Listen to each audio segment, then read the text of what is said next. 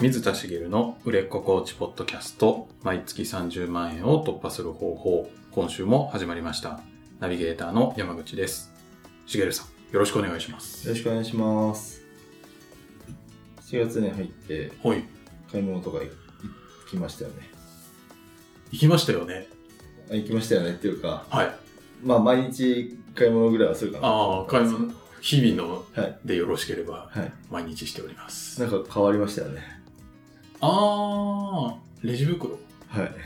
どうしてます、本当ですね。今のところ、手で持てる範囲しか買い物をしてないので、あ、なるほど。なんか、あ、そうかって思って、はい。あ、じゃあ袋を買わずに、はい、一応手で持ってってことですね。そうですね。なるほど。はい。私エコバッグをここに。もともと、まあ、あの帰りに妻に言われて、はい。あの買って帰るみたいな買い物して帰るみたいなこともあったのではいもともとバッグに入れてたんですけど、はい。俺コンビニ大体毎日寄るのであー取り出せるようにしとこうと思ってこうサイドにはい。入れるようにしたんですけどはい。まあ意外と面倒くさいですねあ、めんどくさいですかエコバッグに自分で詰めることになるんですよ渡渡して入れてもらえばいいのかなどういうシステムなんでしょうコンねビニ。にもよるのかなじゃあこれでお願いしますって言ったら、こう、やってくれるんですかね。うんなんかそのお店の種類によるかもしれないですよね。あーエコバッグに入れる作業をやってくれるもんなのかなそこら辺もよくわかんないんで、今のところ自分で詰めてるんです。いらないって言って。はい。そうすると、料金の支払いをして、はい。詰める作業があるんで、はい。で後ろに行列とかがあると気になるんですよね。気まずいですね。まあ、そんなにボリュームないので、コンビニちょっと寄って、えーご飯買うぐらいなので、まあ、今のところ、まあ、急いでやってるって感じなんですけど、はい。ちょっとストレスなんですよね。あーそれ何がストレスなんですかいや、う手間がかかるし、はい急がなきゃっていう気持ちになるし、あ、めんどくさいなって思っちゃうんですよ。はいまあだからちょっと変えていかないとなと思って、何かを。はいでもな、それでレジ袋買うのはなんか無駄だし、ね、せっかく環境にって言って、はいやってることなんだったらねと思うし、確かに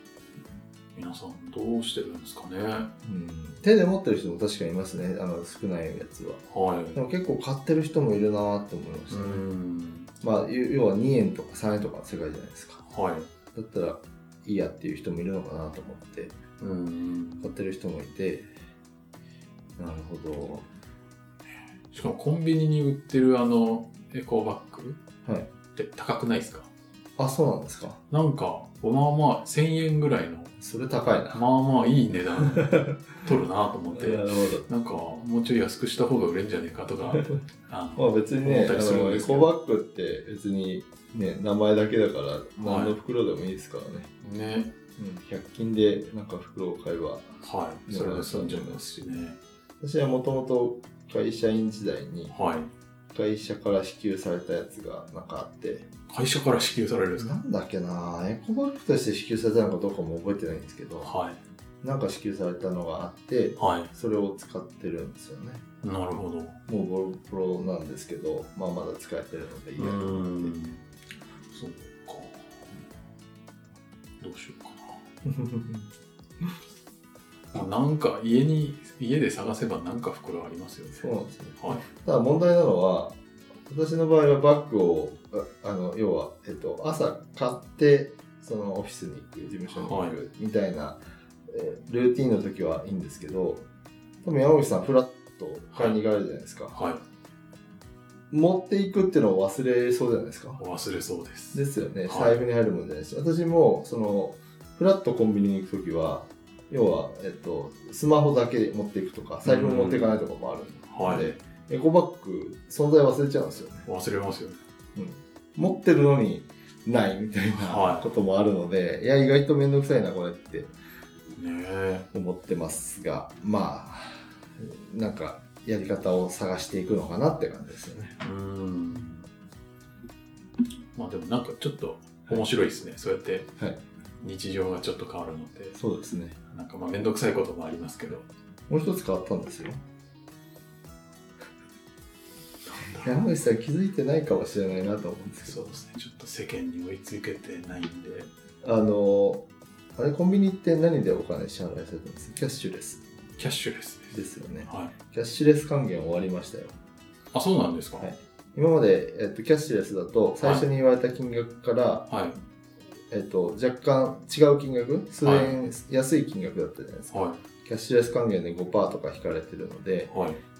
あのそれが今まではあったんですけど、は6月末までなんでこの消費税増税から期間のはい。特別運用なのではい。 7月からはあのお金で払おうがキャッシュレスで払おうが動画かかってるなんと、気づいてないですよね 気づいてなかったです。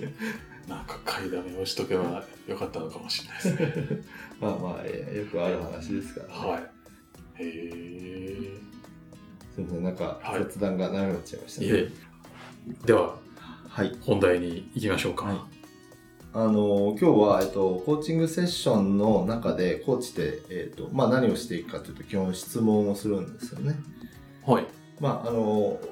当たり前の基本中の基本の話を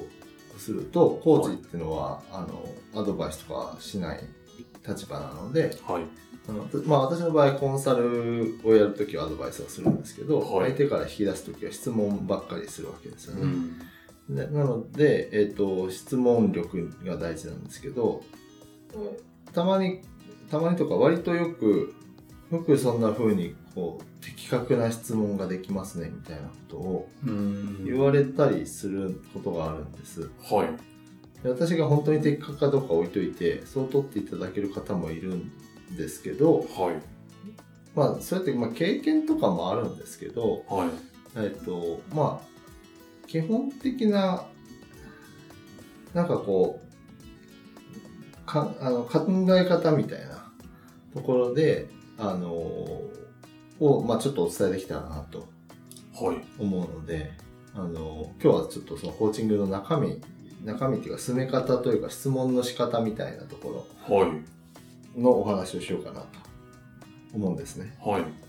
何かっていうと基本的に人が話す言葉って曖昧な表現にあふれてるんですよ曖昧な表現。はいはい。曖昧な表現しません今日、いい感じでした。みたいな。それはもう究極です 何にも分かんないみたい なでまさにでもそういうことですああーのーいろんな表現をするんですけど曖昧だったりこう「んそれ本当?」みたいな表現を使うことがあって、例えばですけどはい。みんなにそう言われるんですあーまあでもよく言いますよね。みんなって誰ですかって話なんですようん。みんなにそう言われるんですって言ってる人は何人ぐらいにそれ言われてると思いますい。2、3そんな感じしますよねで実際聞いていくとそうなんですけど、はい本人はその23人に言われてるから、はいみんなに言われてる感覚に本当になって人るわけなんですよまあ冷静に考えれなんですけど、ば。はい。それをまあ普段はみんなに言われるんですって言われたら日常会話だったらああそうなんだってうそのまま受け取ったりするじゃないですかう、ん。コーチングの時ってはあのう要はその言葉自体曖昧さを含んだそういった言葉自体をきちんと解きほぐす作業をししていくのでい。はい。そこにちゃんと注目してほしいなってことなんですね。うん。それをするだけそうするとは相手が思い込んでるとかは勘い違いしてることとか、あとはその事実をきちんと見つめることができるとかい。はい。そういったことができるようになってくるので、はい。あの、それをこうちゃんとやるだけで、かなり、あの、コーチングとしては、まあ、それだけでも成立するというか、は何をしてるかっていうと、疑問に思うだけってことなんですね、コーチは。い。うん。今度はこういう質問をした方がいいかなって、こう探るみたいな。うん。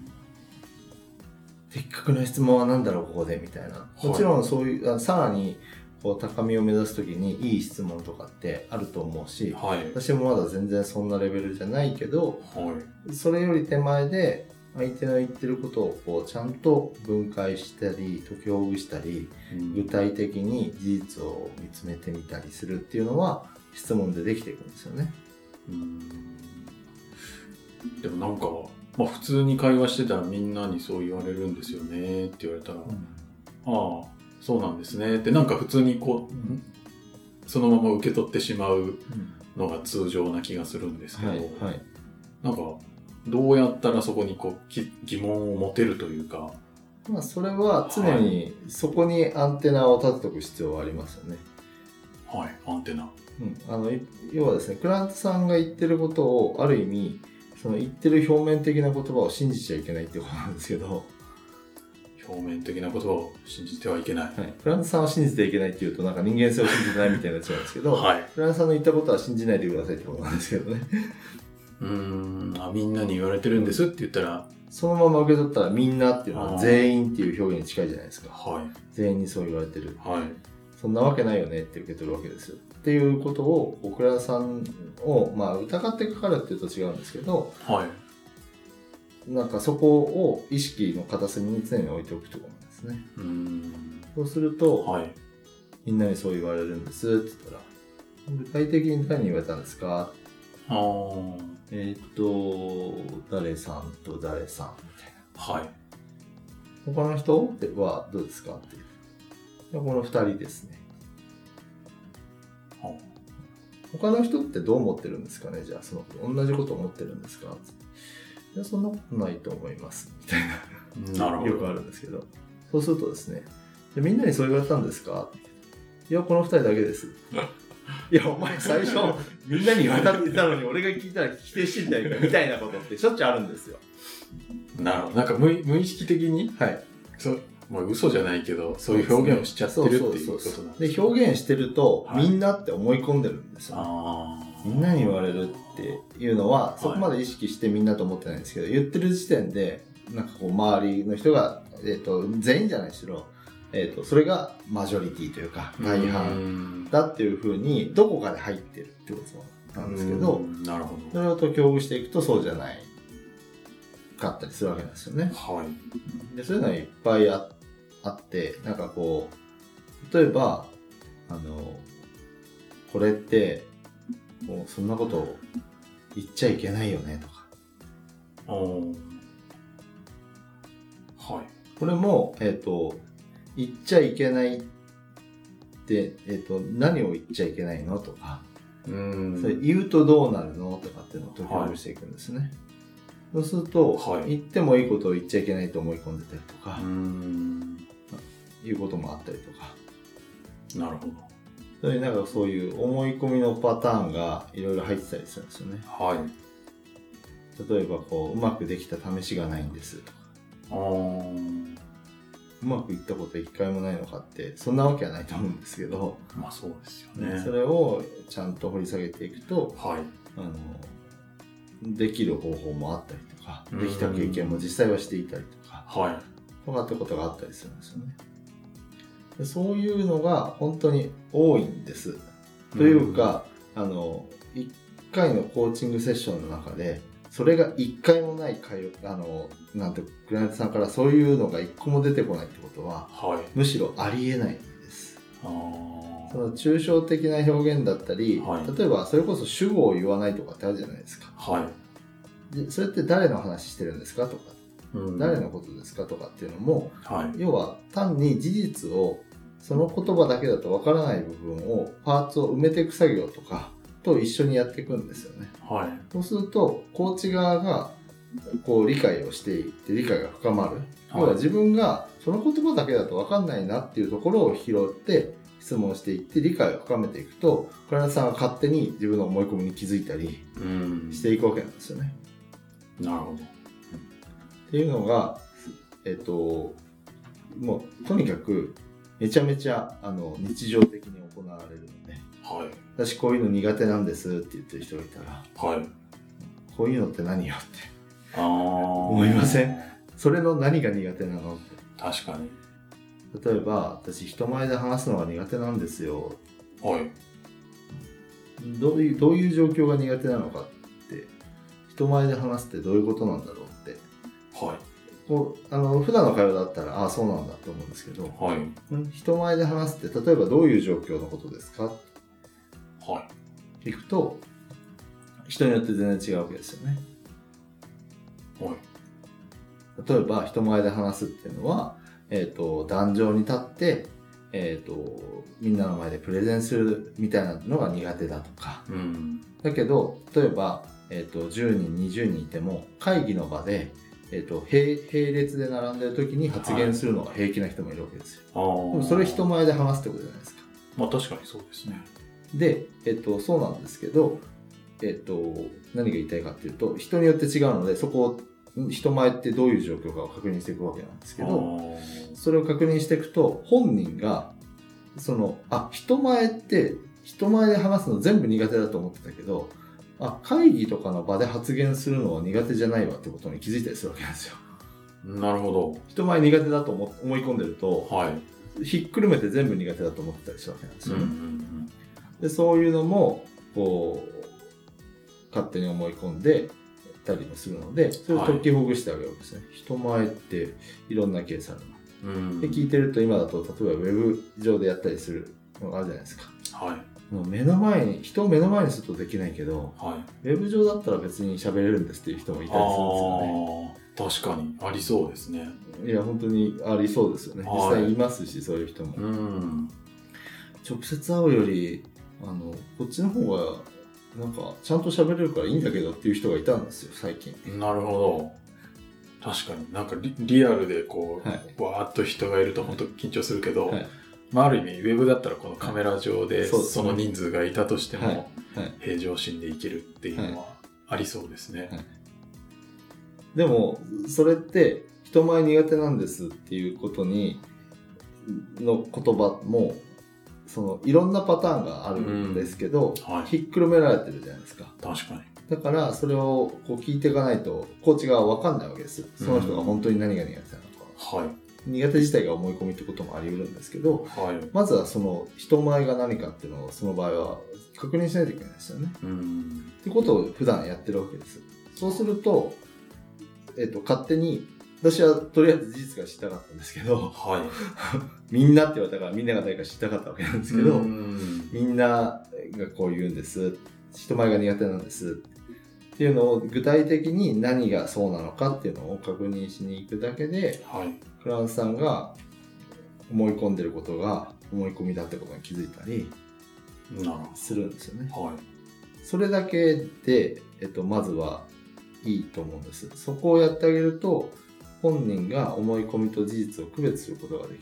うるんだから思い込みを外すとかあのもちろんそのもっと重いものを扱う時はまたねその簡単に外れなかったりとかそのいわゆるその自分の信念とかに関わるものっていうのはなかなか難しいですけど、はい。まあ環境状況行動に関わる部分ぐらいだと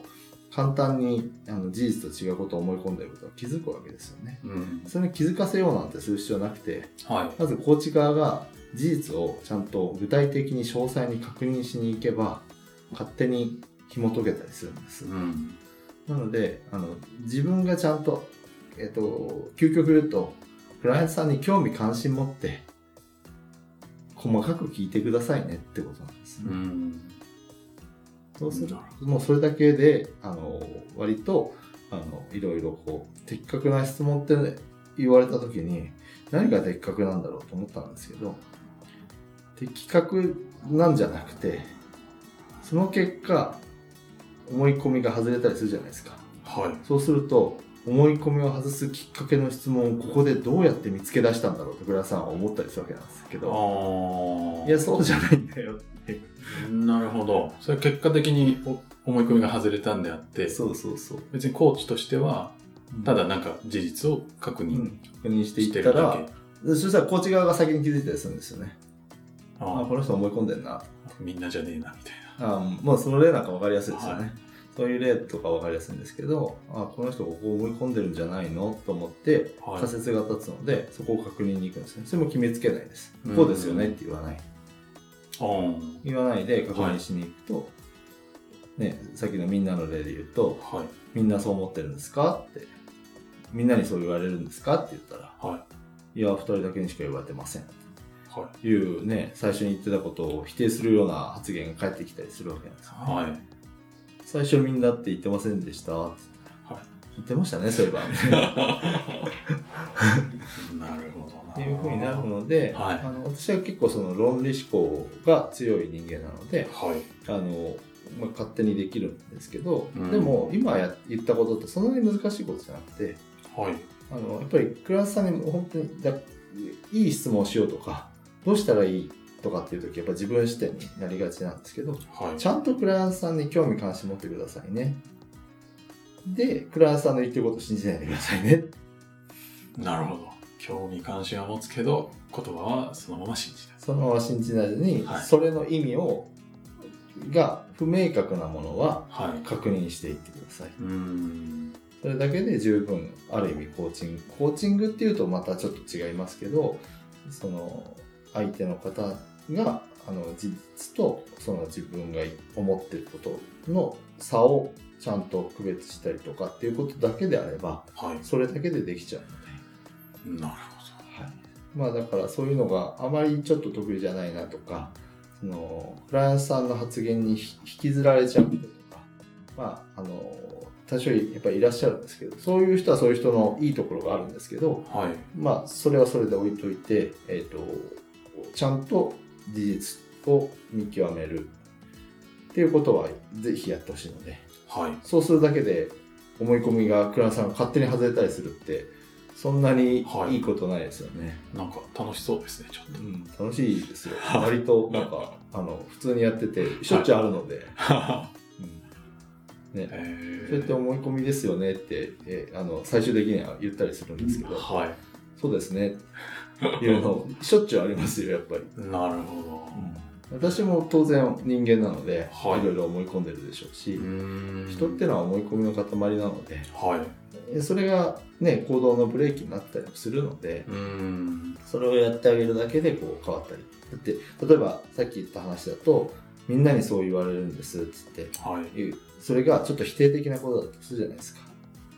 あなたってこういうところできないわよねなんてうーん。言われる、はい。こうもまあそのアドバイスというか、はい。あのこういうとこ頑張った方がいいんじゃないみたいなこと言われるんですってなんかそれがすごい気になっちゃっててでみんなって思ってるとは行動のブレーキになりそうじゃないですい。か、まあ、そうですね。で言ってるの誰って言ったらその2人なんですはでまあもっと掘り下げていくとその2人は例えばその2人がそういうところができるとかい。うーん。逆にその2人ってちょっと変わった人でああ。あのなんかちょっとそのその変わった視点から見られてるだけではい。別に自分がそれができないわけじゃないとかはい。まあいろいろあるじゃないですか ありますね。でもみんなと思ってたらそこにも行きその変わった2人ってことにも気づきようがないじゃないですあかあ。なんですけど、はいだから最初にそこに到達するためにはちゃんと事実を見極めるためのアプローチをしてくださいねなるで大前提としてやっぱりクライアントさんのために行うものなのでほど。はい。クライアントさんに興味関心を持ってうん。この人どんな人なんだろう今の発言どういうことなんだろうって思ってればはい。自然とそういうことにつながっていくんじゃないかなと思いますはい。はいありがとうございまありがとす。うございますはい。最後にお知らせです。売れっ子コーチポッドキャスト毎月30万円を突破する方法では皆様からのご質問を募集しております。コーチとして独立したい、もっとクライアントさんを集めたい、そんなお悩みがありましたら、しげるさんにお答えいただきますので、どしどしご質問ください。ポッドキャストの詳細ボタンを押すと質問フォームが出てきますので、そちらからご質問いただければと思います。それでは今週はここまでとなります。また来週お会いしましょう。ありがとうございました。ありがとうございました